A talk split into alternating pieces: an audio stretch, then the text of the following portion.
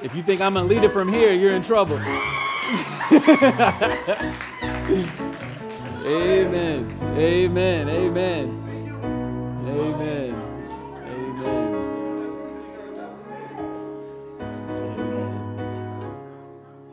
Amen. Good morning, church. Good morning. God has been good. Amen. Amen. Uh, if you want to grab your Bibles, we're going to be in Isaiah chapter 66. If you want to turn there in your phone or device, whatever you're using. Uh, if you're new around here, we want to welcome you again. Uh, my name is Ben, I'm pastor here. We're glad you could join us today as we uh, head into the Thanksgiving week together. And we give God thanks as He is our joy. He is the one who's turned our life around. As we sang, our healer, our deliverer, uh, the one we celebrate today. And so I'm glad we could do that this week and every week. We're going to look at Isaiah chapter 66, verses just 1 and 2. 1 and 2. If you're there, say amen. Amen. Hear the reading of God's word. Thus says the Lord Heaven is my throne, and the earth is my footstool. What is the house that you would build for me? What is the place of my rest? All these things my hand has made, and so all these things came to be, declares the Lord. But this is the one to whom I will look he who is humble and contrite in spirit and trembles at my word. Amen. Amen. This is the word of the Lord. I want to tag our text today the way up is down. The way up is down. Let's pray before we begin. Father, thank you uh, for the good news of the gospel that you are a God who saw us in our depths of sin and brokenness, and you said, That's my child. That's the one who I'm going to go after. That's the one I'm going to send my son for. That's the one who I'm going to rip open the heavens and die on a cross so that they could be with me. What a gift. What an amazing good news that we celebrate. And so we pray, God, today as we look again at your word and we see how you the high and exalted one, have come low. We pray you would change our hearts and our minds in the beauty of it. We pray in Jesus' name. Amen. Amen. You may be seated. In 1985, there was a rock climber by the name of Joe Simpson. And he was climbing up one of the peaks of the Andes with his climbing partner, who uh, was named Simon Yates. And the two of them together were going up some pretty dangerous terrain, and, and uh, disaster struck in the middle of their climb as they were getting towards the peak. And uh, basically, uh, Simpson, he fell down into this crevice. And when he fell down into it, he broke his leg and got kind of stuck and wedged in between these two rocks. And so his friend Yates was tied to him. They had a rope that kind of tied them together to keep them uh, close to one another. And so he's trying to get him loose and trying everything he can to pull him out and pull him out. And he tried for hours. And, you know, the darkness is coming upon them. This blizzard has gotten worse. And, and they're there uh, getting frostbitten. And, and so he's trying to save his friend's life and pull him out, but he realized it wasn't going to work. And so he had to abandon his friend and cut the rope. So he cut the rope to save his own life and heads back to the base camp. And the whole way back, you know, he's full of grief. He's full of sadness because he had to leave behind his friend to die. And so this whole time he thinks he's going to die. And, and uh, miraculously, his friend Simpson, he, he was uh, in this spot and he's trying to get himself out, but he realized that because of the, the, kind of the angle it was at, the more he pushed up, the more he tried to get up, it actually made it worse. And so he realized as, as he was there that, that the only way he was going to get out was if he took a chance. And if he actually went down further into the crevice, hoping that there might be some other exit that he couldn't see. And so he took the plunge and he moved downward instead of upward. And he goes down deeper into the crevice. And he said this in his memoir as he's looking back. He said, This is what I was wondering. He said, Am I lowering myself to freedom or deeper into the belly of the earth to die. And he said, As I went deeper, I realized I was going against every instinct I had. Every instinct to survive said, Go up towards the light, but here I am going down deeper and deeper. And God provided a way out that I never would have imagined, and he survived miraculously. He survived because he went with this bold move to say, The way out is down. The way out, the way up and out is down. Now, that sounds insane because that's not the normal way life works, right? Not, not only on the top of a mountain, but in your house or at your job or with your kids or wherever your life may be happening. Normally, what we want is we want to be moving up, right? All of us, we want to be moving up. We, we want to see progress and we, we crave any kind of improvement. We, we want to be seeing more of everything. We want to see more money. We want to see more influence. We want to see uh, more people in our life, more friends, whatever it may be. We want to see more and better and brighter. And so we, we have this instinct that says you got to move towards the progress, you got to be moving up. And I mean, you could tell in our culture by who we celebrate, right? I mean, we don't celebrate the people at the bottom, do we? We celebrate the people at the top. We celebrate the people with the power and the wealth and the influence and and, you know, we, will sit around and we'll watch TV shows that are literally nothing but watching powerful people live their life. And it's called reality. Because we, we crave that for us, right? There's something deep within us that we, we crave their status and their position, and, and we, we just admire and, and wonder what must it be like to live that life because that is what we all should be doing, right? We, we should all be moving up. But then God steps into our life and he says, There's actually a different direction for your life. And this is what brings us to uh, this text in Isaiah. We're finishing up this series uh, in the book of Isaiah today as we come to this last chapter. And, and really, it's kind of a false finish because we're actually, next week is the beginning of Advent, the Christmas season, as we await the coming Savior. And uh, we're, we're going back to the beginning of Isaiah. We're going to lap it back around and go back to the beginning where we skipped a few passages that were specifically prophesying Jesus' birth. But today, as we come to this last chapter in a kind of a, a survey that we've been doing over the book of Isaiah, you see that Isaiah is, is really returning to a previous theme in the beginning. In chapter 6, he gets this incredible vision of God. And this vision of God shapes the whole book. And now, when you get to the end, you see he's given this vision of the end, of, of creation being renewed and all things made new, and, and how God is going to right all the wrongs and bring about the flourishing of all things. And so, when he sees this vision, now at the end, he, he contemplates what's it going to be like to get in. In other words, who is God going to allow into his new creation? Who's going to enjoy the beauty of that vision? And here's what it is He says, it's the person who has this vision of God. This person who, like Isaiah in chapter 6, sees God high and lifted up and also sees themselves as, as they really are. And so here is where we see God says there, there's a different direction for your life. There's a different way of seeing yourself and a different way of seeing Him. And this is what Isaiah unpacks in the beginning of this chapter, in chapter uh, 66, that He has a particular way forward. And so, first, I want to look at where God locates Himself in the text. So, if you're taking notes, uh, the first thing is God sits high. God sits high. Look at verse 1, how He begins the chapter. He says this Thus says the Lord, Heaven is my throne, and the earth is my footstool.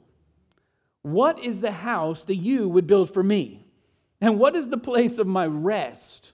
All these things my hand has made, and so all these things came to be, declares the Lord. I mean, listen to what he's saying. It goes all the way back to chapter 6 again. Remember, Isaiah has this vision of God. He, he's taken up and he sees God in his throne room and he sees God high and lifted up. He says the train of his robe fills the temple, right? His power and his majesty, his glory is on display. And as he looks, he sees the angels. And the angels are flying around God. And, and if you remember in chapter 6, they're singing this song perpetually Holy, holy, holy. Holy, holy, holy, over and over. And that word holy means he's incomparable. There's no one like our God.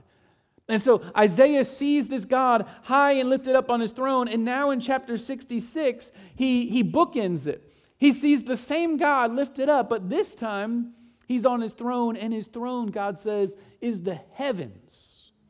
And the, just the footstool of his throne is the earth. I mean, the, the imagery here is similar, but, but it's, it's taking it one step further to say how immense God really is, that, that he's uncontainable. And this imagery of his house threads throughout the book of, of or the Old Testament, right?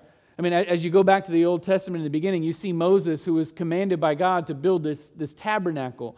And when he tells Moses to build the tabernacle, he gives him all these measurements and, and specific details about how the tabernacle is supposed to be. But God made it very clear to Moses that I'm going to dwell in the tabernacle, but this is not going to be the only place I am. This, this little you know, piece of, of, of animal uh, skin and, and different pieces put together. This can't contain who I am. This is just where I'm going to be dwelling, but, but this is not the whole of who I am. And then when David comes along later and, and David says to God that he wants to build a permanent house for him because the tabernacle moved and, and was temporary, he, he says, I want to build a permanent house for you. God wasn't against it, but God reminded David, this wasn't my idea. This isn't what, what I said I wanted or needed because, listen, I'll dwell there, but that's not the only place I'm going to be. I, I cannot be contained by any house. And so now in Isaiah, he's reminding Isaiah, as he's giving this picture of the new heavens and the new earth, that, that even there you can't contain me. I've created all these things, and they've come about because I'm uncontainable. In other words, what he's saying to Isaiah is you can't contain me, therefore you can't control me. You, you can't control me. I am high above everything in the creation. God always confounds our control. He confounds our control. There was a man by the name of Bill Klem. He was the, the father of kind of modern baseball umpires. And uh, he, he was known as kind of this very uh, dignified uh, man with, with great judgment, and, and, he was kind of this pillar in the baseball community. And he had, he had been an umpire for 37 years. He retired in 1941. He was the first umpire to use hand signals. So, like today, we take that for granted where you, you know what the umpire says by the hand signal they make, but he was the first person to do that. And so he, he was well known and he, he had such a good reputation, he was called the old arbitrator. And that meant, you know, he, he had great judgment and a good eye and he could see everything. And, and so he had this kind of reputation. But even with that reputation, all the baseball players, of course, still complained about his calls, right? They're still complaining, and they, they told the story one time about him uh, with, with kind of a new batter who didn't know him very well. And the batter's up on the plate about to hit, and the pitcher throws the ball, and the ball kind of whizzes past him. And, and just for a second, he didn't make a call. He just paused for just a second, and the batter didn't hear him say anything, so he turns over to the umpire and he says, You know, what's that going to be? Is that, is that a ball or a strike? And Bill looked at him and he said, Son, it's nothing until I call it. I call the plays, you play the game. I mean, think about that.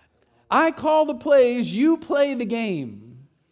What, what God is saying here to Isaiah is, is you can't contain me. I, I'm in a different category. I'm, I'm in control of everything you see, and that's why it's come about. Because I'm in control. We don't have control. He does. And, and so what he's saying is, who, who are you to try to control and contain me? I am God. See, what's exposed in our hearts and in our desire, our craving for control, is, is our intensive arrogance. See, we don't like that he would do anything beyond our approval. We, we don't like that God would choose to, to make a decision without our consultation. We don't like that God would choose to, to make things happen or allow things to happen or, or orchestrate things in such a way that, that it goes against our desires and our will and our plan. And so, really, what we want is we want to be in His place. We, we want to be on his throne. We, we want to take him down and say, I'll do a better job if you'll just put me right there. Because the core problem is that we want to be in control. We want to be in control. We want to elevate ourselves so that God answers to me. But listen, God doesn't consult with us, He saves us. He saves us. And He does whatever He desires. And listen, it's always good and wise. It's always good and wise. See, Isaiah is saying that God is is different from us, but that doesn't mean he's indifferent to us. Do you catch the you catch what I'm saying? He, he's different from us in that he's holy and there's no one like him and he's in control and he's all powerful and he's high and lifted up, but that doesn't mean he's indifferent and aloof and, and separated so he's not involved in our lives. He's exalted, but he's not absent. Paul Miller wrote this. He said, We don't think God could be concerned with the puny details of my little life. He's either too big or we're too insignificant. They don't seem to go together. But what I'm here to tell you this morning is that God sees you and He hears you.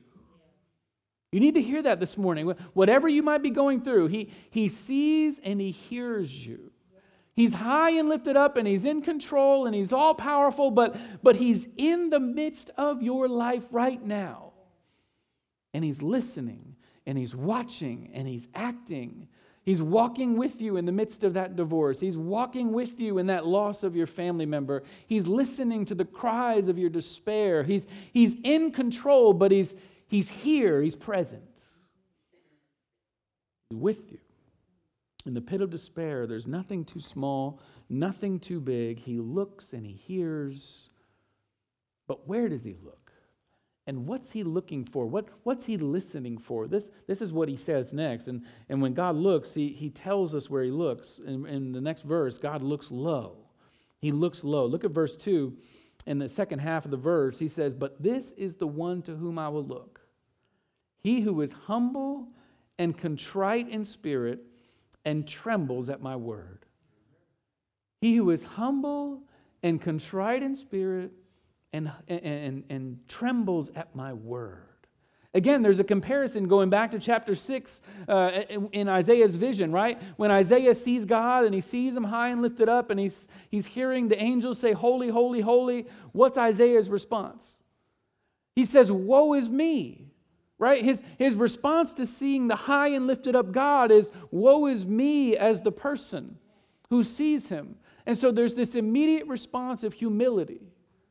And right here, God says, I'm, I'm looking for that same response. I'm, I'm looking for the humble person now, what's amazing about this word humble in Hebrew is it's actually the same word used in chapter 61 that we talked about before, about where, where God says he's going to send the Messiah to give good news to the poor. The word poor and the word humble are the same word. It, it means to be afflicted. And it means that it can be kind of a physical affliction or a spiritual affliction, but it means that the, the pressures of life are pushing you down in such a way that, that it's pushing you to the bottom.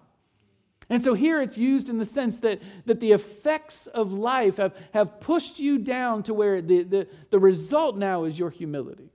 You see that? And he pairs it with this other image here with contrite. Contrite in spirit. Literally, the word is disabled. And in fact, this is the only place in the whole Old Testament where it's used in a spiritual sense. In every other place, it's a physical disability, like with Mephibosheth and, and others in the Old Testament. This is the word that's used to describe their physical ailment. But here, Isaiah uses it in a spiritual sense to say, just like your body can be disabled, your soul can be disabled, that, that you are helpless before God. But listen, that's what I'm actually looking for. That, that's what I'm looking for. The person who's disabled in spirit is what I'm looking for. Not the person who says, I can do it all, or I can reach the heights, or I can get up to where God is, but I'm looking for the person at the bottom who, because of life, has been pushed down because that's where I am. And I'm looking there. God looks for the lowly, for the lowly. We see this happen in, in Luke chapter 7, and we actually talked about this in Grow class this morning. So God is, is double dosing us in this text. But Luke chapter 7, we meet a man named Simon, who's a, a Pharisee who's throwing a party, and he invites Jesus over to his house because Jesus was a famous rabbi and he wants to be famous like Jesus. So he thinks maybe it'll rub off on me and, and all my friends can see this famous rabbi. And so he invites Jesus over, and they're having a good time until an unexpected guest shows up at the party. There's an unexpected guest, this woman Luke describes as a woman of the city. Scholars think it's a euphemism for she was a prostitute. She's out in the city known as this woman who's living promiscuous, and, and she comes to the party and she barges in looking for Jesus. And when she finds Jesus, she falls down at his feet and she begins to weep. And her tears anoint Jesus' feet.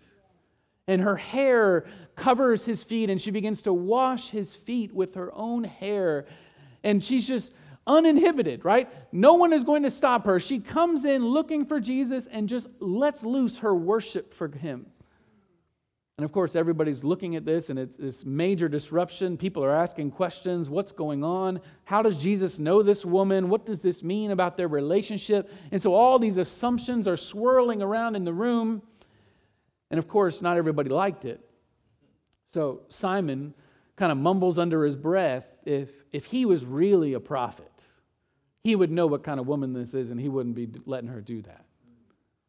Of course, Simon is saying that he's not a prophet, but, but I am, right? I, I know what Jesus is doing, and I know what this woman is doing, and clearly Jesus is in the wrong. And I love what Jesus says. He says, All right, Simon, let me tell you a little story. There were two guys. They, they each had a debt. One, one's, one's debt was outrageous. It was $70,000. And, and another guy had a debt that was about $7,000. And they both owed their debt to the same man, and neither one of them could pay it. Neither one of them had any chance of paying it. They were completely unable.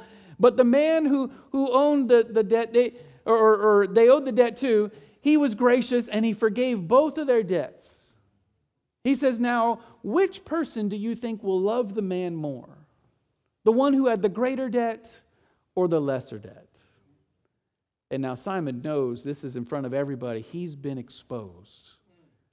The, the pride that was oozing out of him as he challenged Jesus in the midst of this woman's display of worship and love, he'd been caught. And so he says, I suppose the one with the greater debt. And Jesus so graciously, so gently says, You're right. And then he says, he turns to the woman and says to Simon as he's looking at the woman this He says, Do you see this woman? From the moment I entered your house, she hasn't stopped loving me. You gave me no water to wash my feet, yet she washed them with her own tears and hair.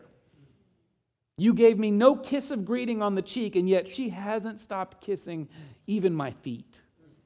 You didn't anoint my, my head with oil as your special guest, and yet she anointed my very feet. Simon, this woman has put you to shame with her love for me. And then he ends with this principle. He said, He who's forgiven little loves little. In other words, Simon, he, he, couldn't, he couldn't give grace because he really hadn't received grace. You hear that? He, he couldn't uh, identify in the humility because he'd never been humbled himself. He, he had never been in that place where the woman was, and so he hadn't lowered himself down to the low place, and that's where grace is found. See, the gospel, the first move of the gospel is always downward. It's always toward the bottom. The gospel humbles us to realize it's not about us at all. It's not about our abilities, our knowledge, our accomplishment. God uses us despite what we think makes us strong. Right? Paul himself wrestled with his own weakness, saying and begging to God, God, would you take this away from me? And God's response to him is what? He says, My grace is sufficient for you, for my power is made perfect in weakness. And Paul to that says this Therefore, I will boast all the more gladly of my weakness, so that the power of Christ may rest upon me. In other words, he, he had to start the journey downward. He had to move into his weakness, into his brokenness, into his pain, into his inability. He had to in order to make the move of the gospel, because that's where it begins. And when you move downward, you realize that God is there at the bottom because he's gone before you. He's gone before you. And, and, and this is the third point God comes low. We see this happen in, in the life of Jesus again in John chapter 13. It was the night of, of what many have called the Last Supper, right? This is Jesus celebrating the Passover meal with his disciples for the last time. And he gathers everybody together in this upper room that they had rented out. And, uh, and they're there wondering about Jesus right? They've been with this man for three years, and still questions are circling around who is Jesus? Who could have this kind of power? Who could have this kind of love and compassion? Who could heal lepers and calm storms? Like, really, who is Jesus? They still hadn't fully figured it out. And in the middle of this questioning and wondering who Jesus is, Jesus stands up from the table and he's sitting at the place of honor, the highest honor at the table. He stands up and he walks over to the corner where the servant of the house kept all of his supplies.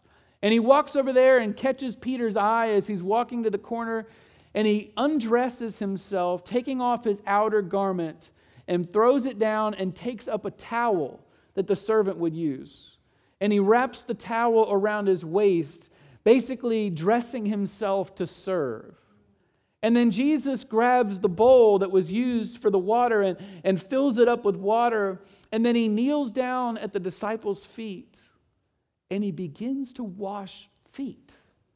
In the middle of their argument about who's the greatest and who is Jesus and what's really going on, Jesus begins to wash feet. The most menial task that was actually illegal for someone like Jesus. The only people who were allowed to wash feet were Gentile slaves. And here's Jesus, the, the most highly honored, doing the lowest task. And when he gets around the table to Peter, Peter has nothing to do with that, right? Everybody else is speechless, and Peter speaks. And Peter says out of his mouth, No, no, no, you're not going to wash my feet. You, uh, you will never wash my feet, Jesus. And you get it, right? What Peter's saying. He's saying, you know, you can't be my Lord and wash my feet. You can't be my Savior and get to this kind of depths. That, that's not what people do. That's not what Messiahs do, Jesus. Get up off the floor. You're, you're better than that. You're higher than that. You have more dignity than that. And Jesus says to him, in verse 8, chapter 13, if I do not wash you, you have no share with me. You have no share with me. And what Jesus is saying is that this is the only way this is absolutely necessary. This is essential. The, the only way we're going to have this happen, that, that you would become a part of me, that you would share with me, is if I go to the lowest place. In other words, Peter, this, this is not about your feet. This is about your soul. This is about your life. This is about you needing to be washed fully so that grace can wash over your life. And Peter says to that, okay, well then, wash me and not just my feet, but from head to toe, wash all of me. And Jesus was saying, This only happens if I go to the lowest place. Your only way up is if I go down. Jesus humbles himself to exalt us. That's the gospel. See, Jesus went to the lowest places. The one calling us to the back of the line went there first. He left not just a dinner table, but the throne of heaven. He came down to the lowliest of our world. He, he entered into the mess of our sin, a world with our lust, with our greed, with our fears, with our addiction, our arrogance, our pride. He came that low. And listen, that's all of us. Right? He, he came not just for a few people, but he came for all the people in the depths of sin, all the pit of destruction. He said, I came for them to the bottom. He humbled himself to the point of death on a cross. He took our place, taking the wrath of God for guilt and shame for one reason to wash us clean and to make us new. See, what Jesus was telling Simon is, is only grace, only grace can take a proud person and make them humble. It's only grace that you, you can't stand before God and, and say, I'm just going to be humble. You, can't will yourself into humility. You, you have to humble yourself by, by taking on the reality that this is what I deserved. This is the depths of my sin and my pain and my, my guilt that I've caused. This is the bad news of the gospel so that the good news of the gospel makes sense. So you have to see it. You have to take it upon yourself by going low because Jesus came for the lowest. But the gospel brings us low and doesn't leave us there. See, death on a cross gave way to new life from the grave. God says to those in Christ, friend, move up higher right? He, he says this at the table when he's talking about the banquet. He says that the person who's, who's at the lowest, they will be flipped to the top because whoever's first will be last, and whoever's last will be first. I'm going to move you up higher. See, the Christian life is ultimately headed upward. It's God moving us up in Christ, up, not down. It starts down, but it goes up. And so for us, the best is always yet to come. We, we look forward to the end when we will be with God in His fullness and all creation will be transformed, and He will say, Come in because you are the one I was looking for. The one who's invited to the table that shouldn't be there. The one who comes to the banquet who didn't get an invitation but came anyways because they were, they were needy and, and, and broken and had to come. See, our God is lifting us up, and our God is taking us up with Him. Even now, His gospel proclaims Come, move up higher in my grace. Come, move up higher in the newness of life through me. Come, move up higher in the fight against sin. Move up higher in your hope for the future, in your intimacy with me. You can come, and as you move down, I will move you up. I will move you up. But first, you have to be brought low. Because the way up begins by going down. That's what he's saying. The, the whole book of Isaiah is about this. It's about a God who's high and lifted up, who comes to the broken at the bottom so that he can make all creation new. That, that's what it is. And so, as we close today, I just want to leave you with that simple message from the whole book of Isaiah to say this God, God is inviting you to himself, but it, it happens by going down. It's what the Bible calls repentance. The Bible calls repentance that this movement downward where you deny yourself. And as Jesus said, you deny yourself and you take up your cross and you follow me. Just as Jesus enters into the death of sin and moves downward and is resurrected in newness of life, he's saying, I'm calling you into that if you want to follow me. And the way that may seem against every instinct that you have, that everything in you says, I got to elevate myself and I got to improve myself and I got to be better than I was before, that isn't what works. What works is dying and dying to be raised. And when you trust me in that, I'll look at the lowly, I'll look at the bottom, and the person who's humble and contrite the person who doesn't have what they need, that's the person I'll look to. And that's the person I'll lift up. Let's pray. Lord Jesus, we thank you that you uh, came for us because we we were stuck at the bottom. We were like the man who who was stuck in that crevice and, and was trying to get out on his own and trying to push himself up and, and move upward to get out because it felt as if that was the way forward. It felt that's how he could save his life. And, and yet, Jesus, you say to us, if, if you want to save your life, you'll lose it. But it's so contrary to what we believe, so contrary to what we see in the world around us. And so we pray you give us eyes of faith. We pray that as we desire to move towards you, I'm sure there are folks here today who, who feel stuck in their relationship with you or stuck in life and trying to figure out things, and, and it seems as if we should lift ourselves up.